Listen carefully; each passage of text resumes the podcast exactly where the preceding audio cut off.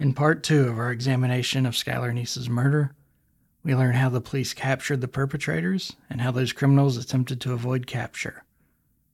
We also get to see how differently people react to extreme stress in this episode. Join me as we finish off this tragic tale. Killing, missing, hidden. A podcast about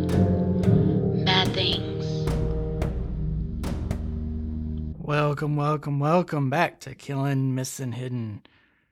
We're here to finish off our deep dive into the murder of Skylar Neese, the young teenager from West Virginia. As always, I'm Brad, your host, former criminal defense attorney for all sorts, including murderers, like we're going to talk about today. Now, look, in case you haven't listened to part one, just stop now. You got to go listen to it. Otherwise, today's episode won't make a ton of sense. I mean, you don't start a novel at page 126, right? So go. Shoo, shoo, get on now. Come on. Get back to part one. Okay. Okay, I think they're gone. Quick recap for those of you who did listen last week. Skylar was best friends with Sheila and Rachel until Sheila and Rachel got a little too close and started squeezing Skylar out of the small group. Skylar got furious, which caused Sheila and Rachel to decide that Skylar had to die. We're picking up our story right after that murder.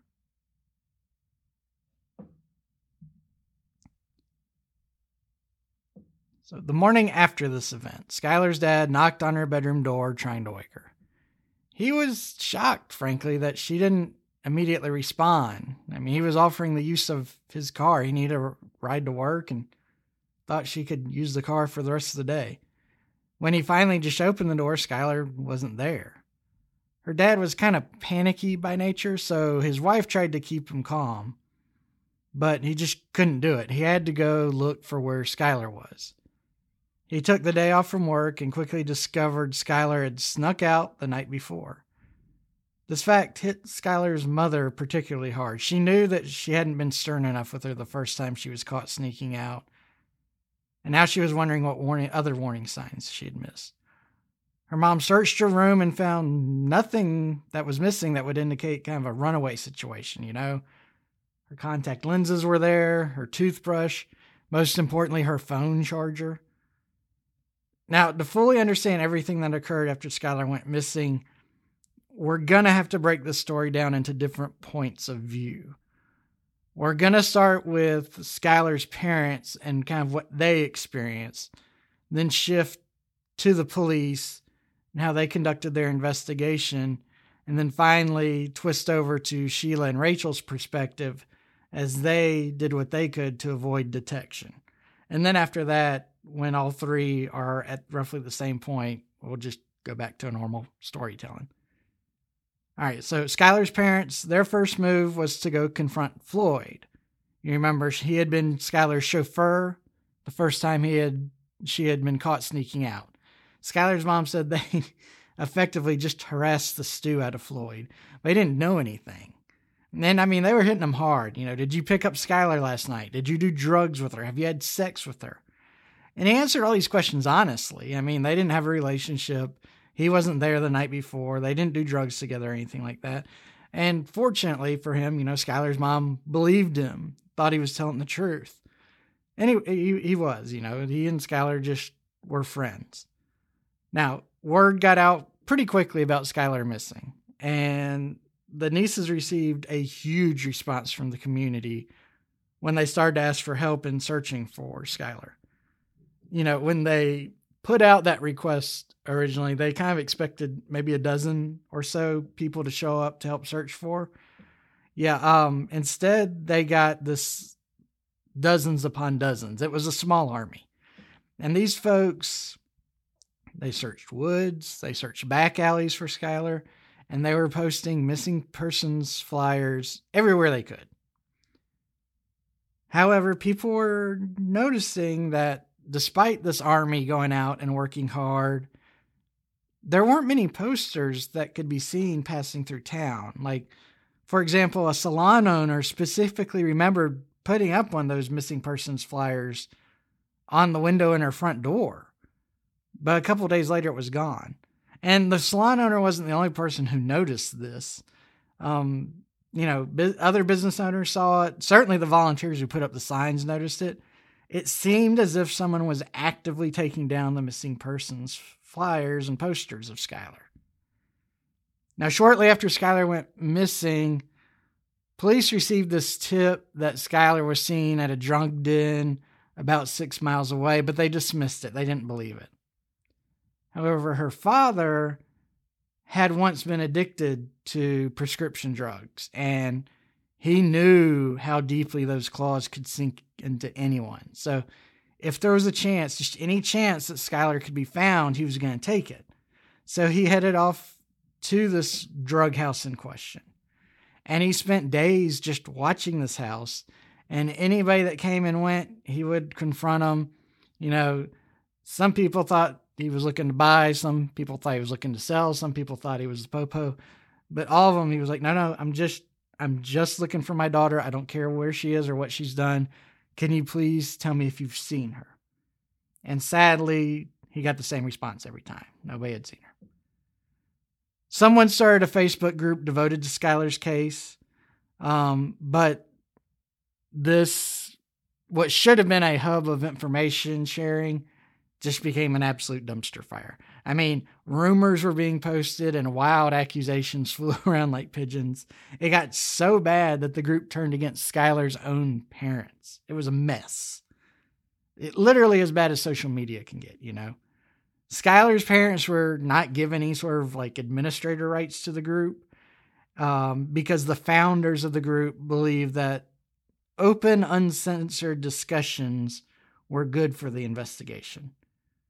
Eh, but, you know, Skylar's parents couldn't sit there and just watch people say, oh, well, Skylar ran off because she was abused by her dad. Uh, you know, so they started their own Facebook group and this was kind of one of the many ways that the community became divided over this case. The original Facebook group, one of the founders was a lady by the name of Jennifer Hunt. And oddly, she knew everything the police were doing in this case. Everything. Even what they were thinking, what their next steps were going to be. She clearly had access to some sort of mole. I mean, there's no doubt about it. But the police never discovered who was serving as the leak. But sure enough, it was as if Jennifer was in every police department meeting about Skylar's case. As I said, the community kind of had this fracture in it, and it really it really became three factions, okay? So there was one group that believed Sheila and Rachel were somehow responsible or at least knew what happened to Sheila and weren't talking. There was this, the second group that just took Sheila and Rachel's word as gospel because they were Skylar's best friends. Why would they lie? And then there was a third group that also believed the two young girls, but they viciously went after anyone who suggested they had anything to do with Skylar's disappearance. And this third group was the one that really took advantage of that original Facebook group as a platform to express their opinions. Okay, now we'll hop over to law enforcement's point of view. The local police jumped on this case immediately. Um, you know, at first they reviewed security footage of the area, but they couldn't really learn much from it. They they they noticed Skylar sneaking out of the house at 12:31 a.m and got into a vehicle, but they couldn't, the, the footage was so poor, they couldn't really make out much information about the vehicle at all. The police also, of course, started interviewing everybody Skylar knew, including Rachel and Sheila. In fact, uh, Sheila was so cooperative, she helped the police develop the initial timeline they relied on for much of their investigation. So she admitted that, you know, she and Rachel and Skylar did sneak out around 11 o'clock that night, but they dropped Skylar off back home at 11:45, and they didn't drop her off like outside of the house where the security camera would have caught it, but instead dropped her off kind of down the road, so that way S- Skylar could sneak back into her apartment um, without running the risk of waking up her parents. Now, based upon that, there's 46 minutes where nobody knows what Skylar's doing. And then she appears, like I said, on the security footage at 12:31 a.m., jumping into this mystery car, never to be seen again. Otherwise, no one that the police talked to could really provide much useful information for Skylar. Police sought to issue an Amber Alert for Skylar, but because of the way the system was designed and meant to be used, it couldn't. They, they weren't allowed to use the Amber Alert system. Essentially, at that time, the Amber Alert system was only meant to be used in cases of abduction. And since police didn't really have any evidence that somebody took Skylar, I mean, it looked like she left on her own, state officials denied the request for an Amber Alert. Now, about three days into the investigation, police received a tip that was rather exciting. A girl that appeared to be Skylar was seen with a redheaded girl down on the beaches of North Carolina. Local police in North Carolina were immediately contacted and they started looking for Skylar and they found her, but it wasn't Skylar. It was a girl who looked a lot like Skylar, but this was just a case of misidentification. Now, interestingly, the FBI got involved in this case, though not how you would think. About the same time Skylar went missing, there was a bank robbery in a nearby town. And based on the descriptions of the robbers that witnesses provided, it was believed a young girl was traveling with this band of thieves. So the FBI heard about Skylar's disappearance, were investigating this bank robbery, and said, Well, this is too big a coincidence. Skylar had to be the girl that was in on the bank robbery. Before long, however, they learned that there actually wasn't a girl in this gang. The eyewitnesses had misidentified, I guess, a, a smaller man for a girl. That's how valuable eyewitness testimony is. Nevertheless, the FBI, you know, took interest in Skylar's case, particularly because there's a chance that she could have been taken into Pennsylvania, thus crossing state lines, thus giving the FBI jurisdiction. And I've mentioned this in the last episode, and I don't think I cleared it up, but uh, Star City and University High and that whole area was really only about 10 miles south of the West Virginia Pennsylvania line.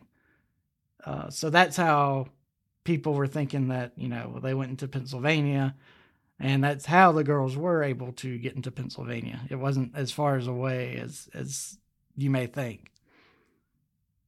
The local police were running in circles in their investigation, and the FBI kind of kept their distance from the local investigation to conduct their own. When it seemed like no progress was being made, Skylar's parents visited with the local police chief, a meeting where Skylar's mom got a little out of hand and was asked firmly but politely to get out of his office. In frustration, Skylar's mom called the state police, who were totally unaware of this case, and they took interest immediately. The West Virginia State Police took Skylar's diary into custody to see what they could learn from it. They also spent a lot of time studying the security footage. Like they were going frame by frame to see what they could learn. And in doing that, they believed that they could describe the vehicle Skylar could be seen climbing into at 12:31 a.m.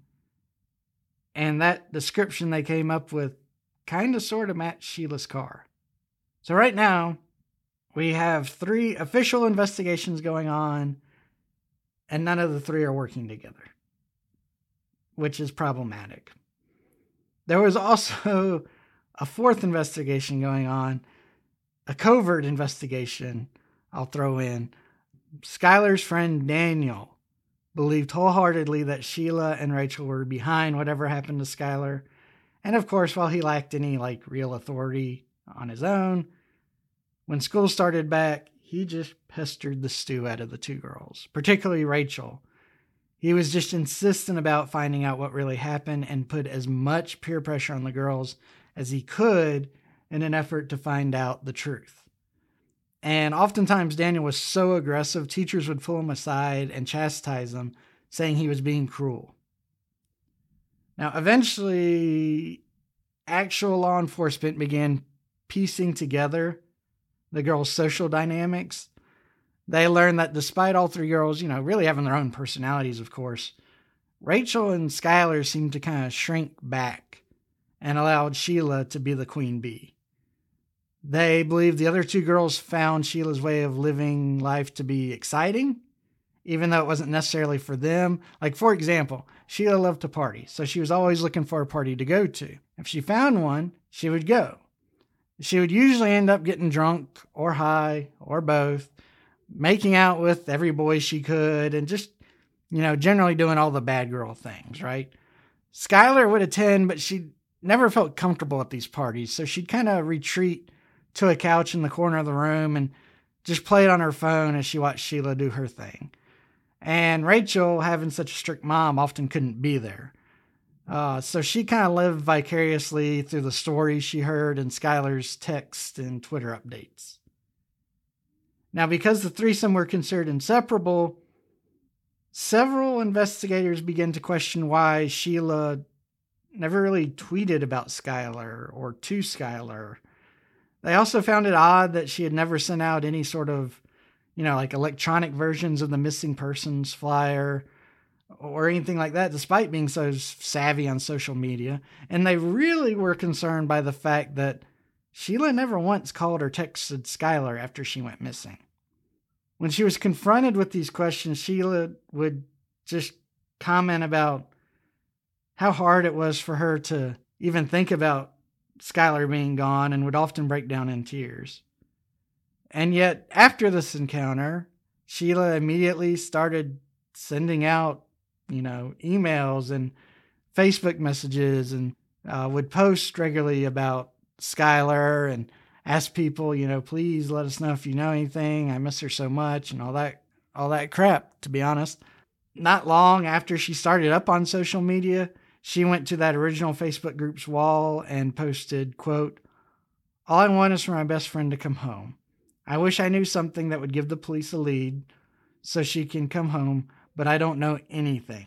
I wish I knew something like everybody thinks I do. Come home, Skylar. It's been five weeks too long. I miss you and love you. Now, as you can tell, this message isn't terribly subtle. It's kind of directed towards the police, right? and it's saying, I know you're looking at me as a suspect, but I don't know anything. Now, when school started back, Sheila and Rachel became incredibly uncomfortable. They were essentially on this social island in the river of students, and they were the constant source of rumors. They'd walk down the hall and see kids whispering about them. Things changed dramatically for the girls. So at this point, let's switch over to what Rachel and Sheila are experiencing. Well, from the get go, Rachel was a mess. Within hours of returning home from the murder, she began begging God for forgiveness in her prayers and in her diary. Uh, I mean, days of diary entries indicated Rachel was just shredded on the inside with guilt and was praying with all of her might for God's forgiveness. Rachel was such a mess that she realized the next morning she had left her phone at the crime scene, but she just couldn't bring herself to drive out there and get it. So she called Sheila, who was like, Yeah, I got it, no problem. She goes out to the woods to the crime scene where she's standing essentially next to Skylar's body and starts texting Rachel's phone until she could hear the ringtone and find it. She was very proud of the fact that she was able to find the cell phone. And, you know, returning to the scene of the crime didn't seem to faze her at all. Rachel had to rely on her acting skills to kind of get through the day. Um, she, you know, tried to present herself as a saddened friend who knew next to nothing. And Sheila tried to do the same, but her way, of course, was much less polished. When it was revealed publicly that Skylar was missing, Sheila instantly began texting her friends to ask if they knew anything. But when they would respond, Sheila kind of seemed disinterested. curiously, Sheila never texted her cousin, Chrissy. And this is odd because Skylar was actually really good friends with Chrissy. And Chrissy only learned about Skylar's disappearance when a friend from Virginia texted her to offer her condolences. So Chrissy's ticked off. She calls Sheila. And, you know, Sheila's defense is she just forgot. She's not thinking clearly. She just learned her best friend was missing. She didn't know what, you know, to do. She had no excuse and she apologized. Now, despite not being the actor in the group, Sheila, you know, was pretty excellent at keeping up appearances. She was heavily involved in the search efforts. When she was out on the days where they go post flyers and things like that, she knows she wasn't crying like many of the others were. And so she made it a point, apparently, to start crying at some point every time she went out with these search groups. She also stayed really, really close to the Neeses. Now, in fairness, the Neeses had always accepted Sheila and Rachel as kind of their de facto daughters. I mean, because the three of them were together all the time. So if they were going to raise and take care of, of Skylar, they were going to do that with her best friends, right? But, you know, there's stories of Sheila coming over to the Neeses' home and asking for permission just to sit in Skylar's room because she missed her so much. And oftentimes she'd devolve into crying which would, you know, of course, break Skylar's mom's heart, and she would just come in there and sit with Sheila to try to comfort her. Sheila also tried to be involved in the police briefings with the family. And of course, at the beginning, nobody thought this was odd. They were happy that one of the, you know, a friend wanted to be so helpful. And she would ask a lot of questions. And they were always in the vein of trying to be, you know, a motivating force to help find her friend. But there were a small group of detectives who thought Sheila came across as kind of phony and thought she was a little too interested in the specifics of the investigation. This caused them to question Sheila more than anyone. But Sheila, remember, loves limelight and attention. And so being alone with the detectives in this room, being the focus of the investigation, she seemed to just relish. Um, while she was being interrogated, she would ask as many questions as they were asking of her. And she just never seemed intimidated, ever. Rachel, meanwhile, kind of retreated. Um, her mom thought it would be a good idea if they kind of got away for a while, so they went on a trip to a local lake where she could spend her days, you know, sunbathing and boating and all that. And this was the first time anyone noticed the bad cut on her ankle you know, that Skylar had given her while she was trying to save her life. Rachel just explained this away as, oh, you know, I was climbing into the boat, I, I caught the I caught the blade on the motor and, you know, it just cut. But she stayed away largely from the investigation. She she it, it bothered her to be around the police and all that. During the summer, at one point, Sheila's family just insisted that look, we we've got to go on vacation, we've got to get away from all of this. And Sheila really resisted. You know, under the guise of I can't leave while Skylar's still missing. But, you know, her family said, You're going. So she went. Now, while she was gone, she had a friend named um, Sheena. And Sheena was kind of took up Skylar's role as the cheerleader in the case. In fact, while she was being interviewed by police one day, Sheena was playing on her phone the entire time. And eventually the investigator said, What are you doing? Who are you texting? And she was honest. She said, I'm text- texting Sheila. This caused the lead detective to kind of blow up and start yelling at her. And while this ruckus was going on, Sheila called. And when Sheena didn't answer, Sheila began blowing up Sheena's phone with text messages. Sheena asked if she could call Sheila back, and the detective said sure. But Sheena had to put the conversation on speaker and began explaining to Sheila, you know, during the conversation that she was there with the detectives and she didn't think that they believed Sheila's story. And Sheila just burst into tears. She was crying, she was sobbing. She was telling Sheena, you know, they just have to believe me. I don't know anything. You have to help me. The lead detective then asked for the phone and kind of began aggressively telling Sheila that, look, your story's not adding up and we don't believe you. This caused Sheila to begin crying even more, and the detectives managed to make her stop crying with one question. And that question was Would you believe your own story? There was silence for a spell before Sheila meekly said, No, I wouldn't. After the police after this, the police kind of start to get their act together as far as unifying their investigations. In this Avengers like moment, this first went on public display when all three levels of law enforcement arrived at University High School. They walked in and asked to jointly they asked jointly if they could interview Sheila and Rachel, but in separate conference rooms. The teachers and the staff were shocked, but they allowed it to happen. Sheila was her typical self. You know, she wasn't intimidated talking to the local police. She wasn't intimidated talking to the state police. And, you know, she wasn't intimidated talking to FBI agents. If anything, she probably found it flattering, you know? Rachel, however, felt the stress a whole heck of a lot more, and she was much more cooperative. In fact, Rachel agreed to voluntarily give law enforcement her cell phone along with her password. Now, this was a massive, massive step forward in the investigation because the police had already subpoenaed Sheila's phone records, but they hadn't been able to gather up enough information on Rachel to subpoena hers. So now, having her phone, they could start working at comparing the activities of at least what the phones were doing when Skylar went missing. And guess what? The phone records they had did not match the girl's story. Sheila and Rachel were not with Skylar when they claimed to be. In fact, the two girls were not even with each other from that 11 p.m. to 11:45 p.m. window that they said they were together.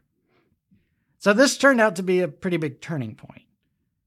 And it also caused Sheila and Rachel to just kind of start acting out. While previously the worst thing school officials could have said about the pair is, you know, sometimes they wore skirts that were a little too short, now they were cutting class, back talking teachers, and just being general pains in the butt. Sheena, in an effort to help her friend during this time, made this huge collage for Sheila and it was pictures of happier times with all of her friends. And when she gave it to Sheila, Sheila just fawned over it and cried tears of joy. She thought it was so thoughtful and all that. But when Sheena visited several days later, the collage she made had been stored away, and Sheena noticed that oddly, all the pictures of Skylar were ripped off her deface so that Skylar was no longer in the collage. Now, like we said, the girls started acting out, and the parents reacted to these personality changes in different ways. Sheila's mom went into defense mode, and she did everything she could to keep Sheila safe. In fact, Sheila's mom went so far as to invite Rachel over and kind of interview them herself in an effort to make sure their stories matched. On the other side of the coin, Rachel's mom privately began to doubt her daughter's story. She tried to push Rachel to give her more information, but her daughter just put the walls up. And in a rather sly move, Rachel asked a family friend, one that Rachel really looked up to, to take Rachel out for an afternoon and just see if she could learn anything from Rachel about Skylar. So during lunch, this family friend, you know, started asking a few questions and got kind of pointed and and started prying. And uh, Rachel immediately said, "Look, I can't talk to you about this without talking to Sheila's mom first. Which was an odd answer. And the friend noticed it was an odd answer and kind of flew off the handle. And she said, "Why on earth would you need to talk to your friend's mom about this before you can even talk to me about it. This doesn't make a lick of sense. Rachel, you've got to know something if that's your answer. You need to tell me what's going on. Well, Rachel just became extremely meek. And after two hours of talking, both women left the restaurant with tear stained cheeks. The friend had decided that she was certain Rachel knew what happened to Skylar, but whatever it was, it was so bad that Rachel was too scared to share the story. Chrissy also happened to learn something interesting. First, she witnessed Sheila's mom doing the coaching clinics with Sheila and Rachel. And it, she developed the opinion that Rachel, um, uh, Sheila's mom was truly trying to make sure the girls stayed on the same page. She was actively trying to protect them by making sure their lies were consistent. More damning, though, is that Sheila's mother admitted to Chrissy that Sheila had lied about where the girls had been the night Skylar went missing. And this just shocked Chrissy beyond belief. It, you know, she reacted to it, and Sheila's mom could see that. And Sheila's mom said, No, no, no. Look, Everything's fine. The girls are going to take lie detector tests and they're going to pass. You'll see. But Chrissy just remained in disbelief. I mean, if the girls had been lying this whole time about where they were on that fateful night, what else were they willing to lie about? Now, about the same time, two anonymous Twitter accounts were created. And these accounts apparently were created for the sole purpose of harassing Sheila and Rachel. These accounts became famous among the University High students, and the Twitter accounts did their job. They really turned the opinion of the student body against Sheila and Rachel. It got so bad that whenever Sheila and Rachel would walk down the hall together at school, students would, you know, jokingly but cruelly call out, you know, step back, the murderers are coming for us, or something like that. Eventually, the girls had to be pulled out of school, but not for the reasons you think. It was not done at the request of either Sheila or her parents, or Rachel or her parents. It was done at the request of the U.S. Attorney's Office on the grounds that it was allegedly for the safety of the other students. This, of course, also had the effect of further isolating the girls and kind of subtly in, increasing the pressure that they'd be experiencing. And this increase in pressure started to work. In a subsequent police interview, Sheila made the mistake of changing her story. She changed where they had dropped Skylar off, and she couldn't explain to the officers why the cell phone records didn't match her story. And it was at this point, you know, the detectives felt like they were slowly unraveling the lies. It, it had to feel like, you know, sharks circling the waters and they smelt blood. Detectives insisted, insisted that the girls take a lie detector test at this point. Which at this point, they talked to their attorneys and their attorneys allowed them to agree to it. Okay, so now why would the attorneys allow for this to happen? On Sheila's side of the fence, I have no doubt she was selling her story so well that her attorneys believed there was no real chance she would fail. Or the attorneys didn't believe Sheila at all, but had no evidence she was lying. And this would present them with a chance to learn how truthful she had been with them. Nothing's worse than walking into a courtroom with the client who you have no idea whether or not they're telling the truth. And it makes it so much harder to sell their story to the jury. And it's just embarrassing as all get out when you've got this entire theory for your defense and the state can poke hole after hole after hole after hole after hole in it because your client lied. Now, on Rachel's side of the fence, I don't really know why she was allowed to take the test. You know, everything I've read so far and everything I've presented gives this sense that she was just being eaten up inside with guilt. But, you know, it could have been that she insisted on taking the test. I suspect that Sheila talked her into it to some degree. And, you know, if that's the case, if she says, I want to do this, I want to do this, I want to do this, all her attorneys could really do is say, This is a bad decision. I'm advising you not to do it, but I can't stop you from doing it. It's your choice. So they agreed to it, like I said. On the day of the test, Sheila showed up, confidently answered all the questions she was asked, and quickly failed. It indicated she was being deceptive on many of the important questions. Rachel's test went a little differently. As her dad was driving her to the test, she seriously jumped out of the car and ran away. I'm not making this up. She ended up hiding in the one place where she said she felt safest in the world Sheila's mom's office. Of course, police are seeing that the teenagers are cracking, and so they decide let's make as much noise as possible. Let's shake all the trees we can and see what falls out. So they begin like super aggressively re questioning anyone who was friendly with the girls, anyone who had contact with them. And they did it noisily so that Sheila and Rachel knew this was going on. The police made sure that police cars were always passing by their houses, so they were constantly being reminded that the laws in their life. They wanted it to feel like the police were everywhere in their lives at every turn. Now, at the advice of counsel, Rachel's parents tried to keep her away from Sheila as best they could, but this proved to be more difficult than keeping a hound dog away from a dead animal. Eventually, that situation came to a head when Rachel exploded and began like violently attacking her mother. Her stepfather called 911 because he couldn't even restrain her. Um, she was in such a frenzy. She had, you know, Hulk like strength. And so the police came, and by the time they got there, she had just run out of adrenaline and energy and was just kind of meekly sitting on her bed. Still very angry.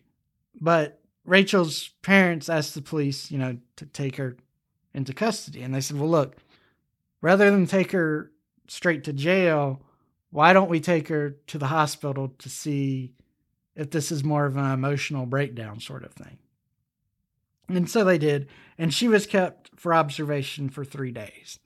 Now, when Rachel's parents talked to her attorneys about this, they said, look, this is actually a good thing. As soon as you go to pick her up from the hospital, don't go home. You know, don't let her take a shower or anything like that. Bring her directly to our offices. We want to speak to her before Sheila has a chance to sink her claws into her again. So they did that. And after speaking with her attorneys, Rachel agreed to take her polygraph test. And during the polygraph test, she readily admitted she and Sheila were responsible for killing Skylar. They stabbed her to death. She answered all the investigators' questions fully, without hesitation. The only question she couldn't really answer was about the motive. All she could say was, we just didn't like Skylar anymore. Rachel agreed to show police where Skylar's body was, and she left the interrogation room for a trip to Pennsylvania. But unfortunately, due to the snow, Rachel said nothing really looked the same as it did when they killed Skylar in the summer, and so she couldn't point to directly where Skylar was buried. So, why would Rachel's attorneys let her make this confession. Well, they were working out a plea deal at this time, trying to protect their client as best they could. Now, they reached a deal, and one of the terms of it was they that she, uh, Rachel had to work with law enforcement to try to catch Sheila in a confession. And Rachel knew this, I mean, she agreed to it, but she knew this was going to be tough. She would need to muster up all the acting skills she had. Yet somehow Sheila caught on immediately. When she walked into Rachel's bedroom, this was the first time she had seen her since she'd been to the hospital, you know. Her, her first comment that was recorded, they had bugged the room. Her first comment that was recorded was that Rachel, you're wearing a watch. I've never seen you wear a watch before. So it's like she was instantly like a bloodhound sniffing out oddities to be on the lookout for. When Rachel tried to talk about the situation with Skylar, Sheila would change the subject. She wouldn't answer any questions directly. She was just, you know, like a greased pig. It was so obvious that Sheila knew what was going on that there were some that suspected Rachel may have slipped a note to Sheila secretly telling her, you know, don't talk, the room's bugged. Because this didn't work, law enforcement, you know, decided they got to take some direct action. And so they started serving search warrants on Sheila's house. The first set of search warrants took all of Sheila's electronics and all of the knives in the house. They didn't even leave one knife to allow Sheila's mom to prepare dinner that evening. Federal officer or federal law enforcement also served a search warrant, but theirs was just for Sheila's car. So, in the course of one day, Sheila learns that her best friend is being bugged by the police, has all of her electronics taken by the police, has her car impounded by the FBI, and they take all the cutlery away from the house. So even somebody as tough as Sheila has got to start feeling the pressure at this point, right? So it was the reason Sheila's car was impounded was largely due to that work the state police did on the surveillance tape. They again, they went through it frame by frame, like I said, but they were able to pull out specific little details on certain frames, little flaws in the vehicle that they could match to Sheila's car. And that was enough information for the FBI to be able to get a warrant to seize Sheila's vehicle. And the suspicions that it was Sheila's vehicle in the security footage was confirmed when traces of Skylar's blood were found in and around the trunk. Likely it was drops of blood that fell off of Rachel and Sheila while they were cleaning up. You remember from our first episode how they, I mean, they had wipies, they had paper towels, they had a whole murder kit in the back of uh, Sheila's car ready to go. So the fact that some blood got in there, you know, when you've got somebody who's not very experienced doing killing, not shocking. Law enforcement also decided they weren't willing to wait for the snow to melt to find Skylar's body, so they secured some cadaver dogs and and took them to the area where Rachel said Skylar would be found. And sure enough, bones that matched Skylar's dimensions were found. Sadly, this was only about two or three hundred feet away from the outside edge of the predefined search area that law enforcement and the volunteers had used when looking for Skylar. It took the FBI several months to confirm that it was Skylar's body, but it did happen. And by the by, in doing so, the FBI determined from the bones that Skylar had been stabbed at least 50 times by the two girls. Okay. Now remember, that's just going to be knife blows that hit bone, and it's just going to be the ones that Skylar wasn't able to deflect.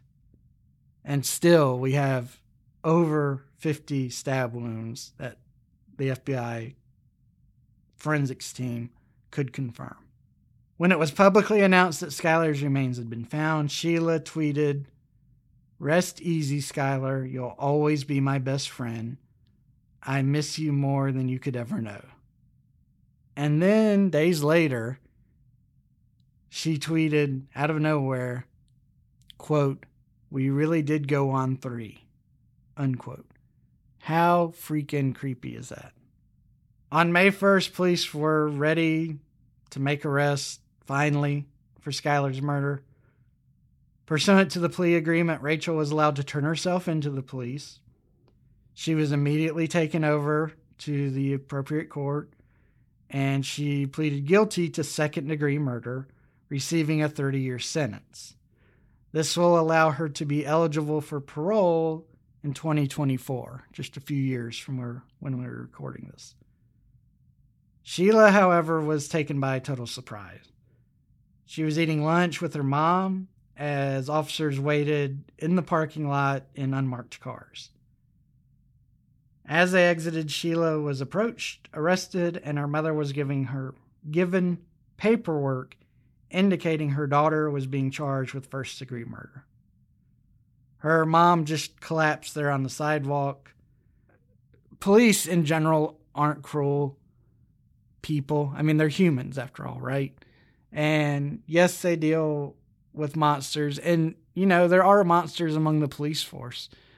But here, you know, in this situation, when they see Sheila's mom kind of collapse, one of the officers agrees to sit with her for a spell and says, you know, what you really ought to do right now is call up Sheila's attorney and go meet with with them. Now, while Sheila's being transported to jail, having just been arrested for first degree murder, all Sheila was concerned about, at least all she would verbalize in the car ride, was my hair's a mess. I wish I could fix my hair. Does anybody have a scrunchie or, or, or some sort of hair tie? I don't want to look bad in case there's reporters there. And this attitude continued during the pretrial proceedings. It looked as if Sheila was enjoying the hearings and having all these people come in to talk about her. Didn't matter what they were saying, they, but they were talking about her. They were showing her attention. She she acted like she was a princess at a party being held in her honor rather than as a child facing a murder charge. Now, in jail, Sheila continued to scheme. She began spreading rumors throughout the facility that Rachel was a squealer and a narc and no one should trust her. Sheila then found the biggest girl in her unit and seduced her. Uh, was a girl named Dawn. She and Dawn made love. Sheila pretended to be her girlfriend. And after she was assured that Dawn was under her spell, Sheila asked Dawn to hunt down Rachel and make her life miserable. And Dawn tried. And but honest to God, when she caught up to Rachel, she just found her to be too nice. Dawn actually broke up with Sheila and instead became Rachel's friend and kind of her bodyguard while they were in the same facility. So when that tactic didn't work, Sheila did what she did best and used her looks to seduce a male guard and had sex with him there in the prison in an effort to try to find another way to get at Rachel. But their escapades weren't as private as they thought. The guard was fired within about 48 hours, and Sheila was back to square one. Now, after Rachel was sentenced and she was taken to the facility where she would serve her sentence, she was allowed to have real visitors. And so Rachel's boyfriend came along and visited her. She was so excited to see him, but he, he just couldn't figure out why she was happy. I mean, his mind, she shouldn't be in jail. She didn't do anything wrong. But she says, No, look, you don't understand. I killed Skylar. I did it. I deserve to be here. And he was totally confused and befuddled. And he said, Why? Why would you kill Skylar? And her answer was she had to do it because Skylar was about to blackmail Rachel and Sheila with the videos she had of the two of them having sex. Now, Sheila, despite loving the limelight and whatnot, actually made a surprising move and changed her plea before her trial. She said she was guilty. She was sentenced to the maximum allowed for a juvenile defendant life in prison with the possibility of parole. Everyone knew she was going to be going to be going to trial. I mean, it was just a fact. And they knew it because her ego wouldn't allow her to miss that opportunity for the limelight. Yet she did it. Now, it was a deal her attorneys had worked out. And the deal was basically well, let's take a step back. Remember, Sheila and Rachel concocted this plan at Sheila's home in West Virginia. They picked up Skylar in West Virginia. They drove into Pennsylvania, committed the crimes there, disposed of evidence somewhere between Pennsylvania and West Virginia. And that meant there's three jurisdictions involved. West Virginia could prosecute her for the kidnapping and subsequent murder of Skylar. Pennsylvania could prosecute her for the murder of Skylar. And then the federal government could also prosecute her for the kidnapping and murder. So the deal was she was pleading guilty in West Virginia, but in exchange, the feds and Pennsylvania were going to drop the charges they were preparing to bring against Sheila. Now, interestingly, it's been reported that the FBI had prepared an expert witness to testify in Sheila's case. And part of his testimony was going to be that from reviewing their social media histories, from reviewing the diaries they kept, and reviewing statements made by others about their activity, he was prepared to state that, in his opinion, Sheila had psychopathic tendencies. That's not the correct term, but that's how it was reported. He also reached the opinion that Rachel had sociopathic tendencies. Also, there was some evidence discovered among Sheila's belongings that she was already planning her next murder target if she could get away with the Skylar killing. And guess who her target was? Her friend Sheena that had made that collage for her. I, I don't I don't know why she would be her next target. There's no motive that I'm aware of here. But that's the evidence police found. Um, there also has to be noted, you know, that, that kind of wraps up the case. Sheila, I didn't mention this, but Sheila since she's eligible for parole, her first hearing will be in 2029. I would say the odds of her being released are not very good, considering all the facts of this case. But that's just something to throw in. One thing I do want to note is this case caused changes to the Amber Alert system we have here in the United States. Now, that system is run at the state level, so each state has their own rules about when it can be activated. But in West Virginia, because of Skylar going missing and being found dead, the legislature changed the rules on when law enforcement could request an Amber Alert. And now an alert can be sent out for any missing child with a few restrictions. No longer does it have to be a child that's been kidnapped. And it was called Skylar's Law. And Skylar's Law has become kind of the model law for updating the Amber Alert system, and many, many states have copied it to adjust when their law enforcement agencies can request an Amber Alert. And that, ladies and gentlemen, is the story of Skylar, Sheila, and Rachel. Quite a ride, huh? Hopefully, it was an entertaining one for y'all. I hope the second part was more entertaining as I promised. Uh, I at least found it to be, but you know, I'm a lawyer, so I'm I'm not really in touch with anything normal anymore. I have a ton of thoughts on this case, of course, but since this episode's long enough, I'm just going to hit some of the high points. I'll do a uh, special sidebar for our Patreons to hear my full thoughts. Sheila was just a budding little serial killer, wasn't she? No remorse. This event was all about her and her mind. Um, you know, Skylar was the pedestal that she got to stand on for attention. And I just don't understand such heartlessness. I, I've certainly experienced people who are this way. It's just the best way I can really comprehend it. And this may be a terrible analogy but it works for me. It's like these people are the main character of a video game in their mind. and their decision making is guided solely by what would be best for me in this game. The consequences to all the other characters, the NPCs and whatnot, don't matter because they're not me. I'm on a mission to do something. That's what the game's about. Yeah, I, I firmly believe that if Sheila had the choice of receiving $100 but 50 random people in the world would die, she wouldn't really grasp the morality of the issue. You know, $100 is $100. And people all the time, and it doesn't get her money, so why not take the offer?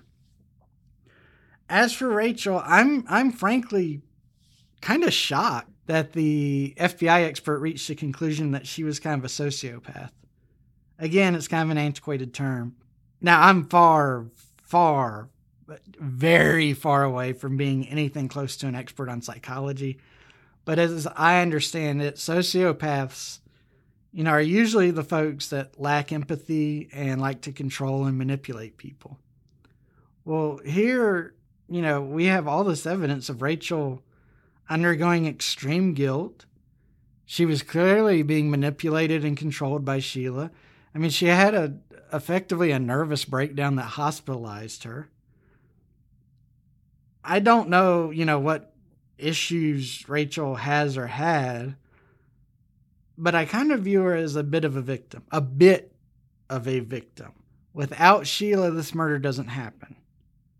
Rachel gets drug into the plan, in my opinion, but I mean, Rachel helped plan it. Rachel called for the start of the killing. She said three, remember? And she certainly stabbed Skylar a number of times. I'm not suggesting in any way that she deserves mercy or pity, but I personally just put the evilness of this plan more so at the foot of Sheila than I do Rachel. I'm also very shocked that Sheila got the deal she did. I cannot believe the feds and Pennsylvania agreed to dismiss their cases against her. Um, that's just wild because if something went wrong with the conviction in West Virginia, it would be almost impossible for Pennsylvania or the feds to bring a case at that point. Besides, you know, it, and crazy things happen in criminal cases all the time, especially ones like this where there's such a rush to get the case closed because it's been so traumatic for a community and such a popular item in the press. Mistakes get made. And I mean, with the position I hold now, I see it all the time. And I just don't know why. I mean, if I was if I was the prosecutor in Pennsylvania if I was in the U.S. Attorney's Office, no, she would have to plead to something in my jurisdiction. It could run concurrent with her sentence in West Virginia. I wouldn't care about that, but we're getting a conviction as a backup should something go wrong with the West Virginia conviction. All right, so um, I, I, think we're over an hour at this point. So, like I said, I'll, I'll have more thoughts on our Patreon let's let's try to improve the mood with a good old palate cleanser, right? And and this one this one's cute, so hopefully it works. What do you call a donkey that only has 3 legs? What do you call a donkey that has only 3 legs? You call it a wonky. So, I like that one. That one's cute. All right, as I've kind of alluded to, you know, re- I spent a long time working on this case, um, and it was kind of exhausting. Um, not physically, it was, you know, just emotionally and mentally. It's, you know, and, you know, if, if you're interested in learning more about this case and you want to do your own poking around, I would really strongly suggest you start with the book Pretty Little Killers. It's by Daleen Berry and Geoffrey Fuller. I've got it listed in our show notes, of course, but it's a really thorough account of this case. The only real criticism I had in the book was it kind of bounces around a bit in the timeline. Um, so it can be a little tricky to follow, but now they eh, they've got a ton of good sources. Uh, they interviewed a lot of people, and It's it's an interesting read. It, to me, it's well worth the money if you want to get knee deep into this case. Um, on Amazon, I think the paperback version is like 16 bucks and the Kindle version is 10. Uh, I got the Kindle version, and uh, to me, it was worth the money. Anyway, I won't belabor that anymore. Um, you know, this this was a journey. Obviously, the most we've gotten into a case before, but I hope it was worth it. Um, if y'all hate this being broken up into two parts, let me know. Um, if you'd like us to do more cases that revolve that involve, um, you know, longer episodes that have to be split up, let me know that too. You can reach us. We've got our Facebook group. We've got our Instagram, which is kmh.podcast. Those are probably the two best ways to reach us besides email. Email's always great. Info at kmhpodcast.com. Patrons get a special way to contact us, so you can join and hit us up there. But anyway, I'll uh, stop rambling. I'm going to ask, you know, everybody be good, be nice. Like I always say, let's try and make the world a little bit better place. Let's just do one nice thing a day. It's not that hard. You can even do the nice thing for yourself. That still counts. Y'all are my audience, and I love y'all for it. Y'all guys are awesome. I really appreciate you tuning in. We've gotten some really lovely reviews. I've gotten lots of Instagram messages from y'all and really do appreciate it. I've said it before, but you know, it takes a lot of time and work to put these episodes out and it feels really nice to hear someone appreciate it. Um, so thank y'all. Please keep being awesome like y'all are. Um, please keep sharing the show so we keep growing and keep knowing that I really do love each and every one of y'all and am rooting for y'all. And if I can ever do anything to help, just message me. Whew, all right. Man, we're gonna have to do some week episode next week for me to recover from this this work, huh? All right, y'all be good. See you next week. Brad out. Thank you for listening to Missing, Hidden. Make sure to rate, subscribe, and share. Questions? Email us at info at kmhpodcast.com.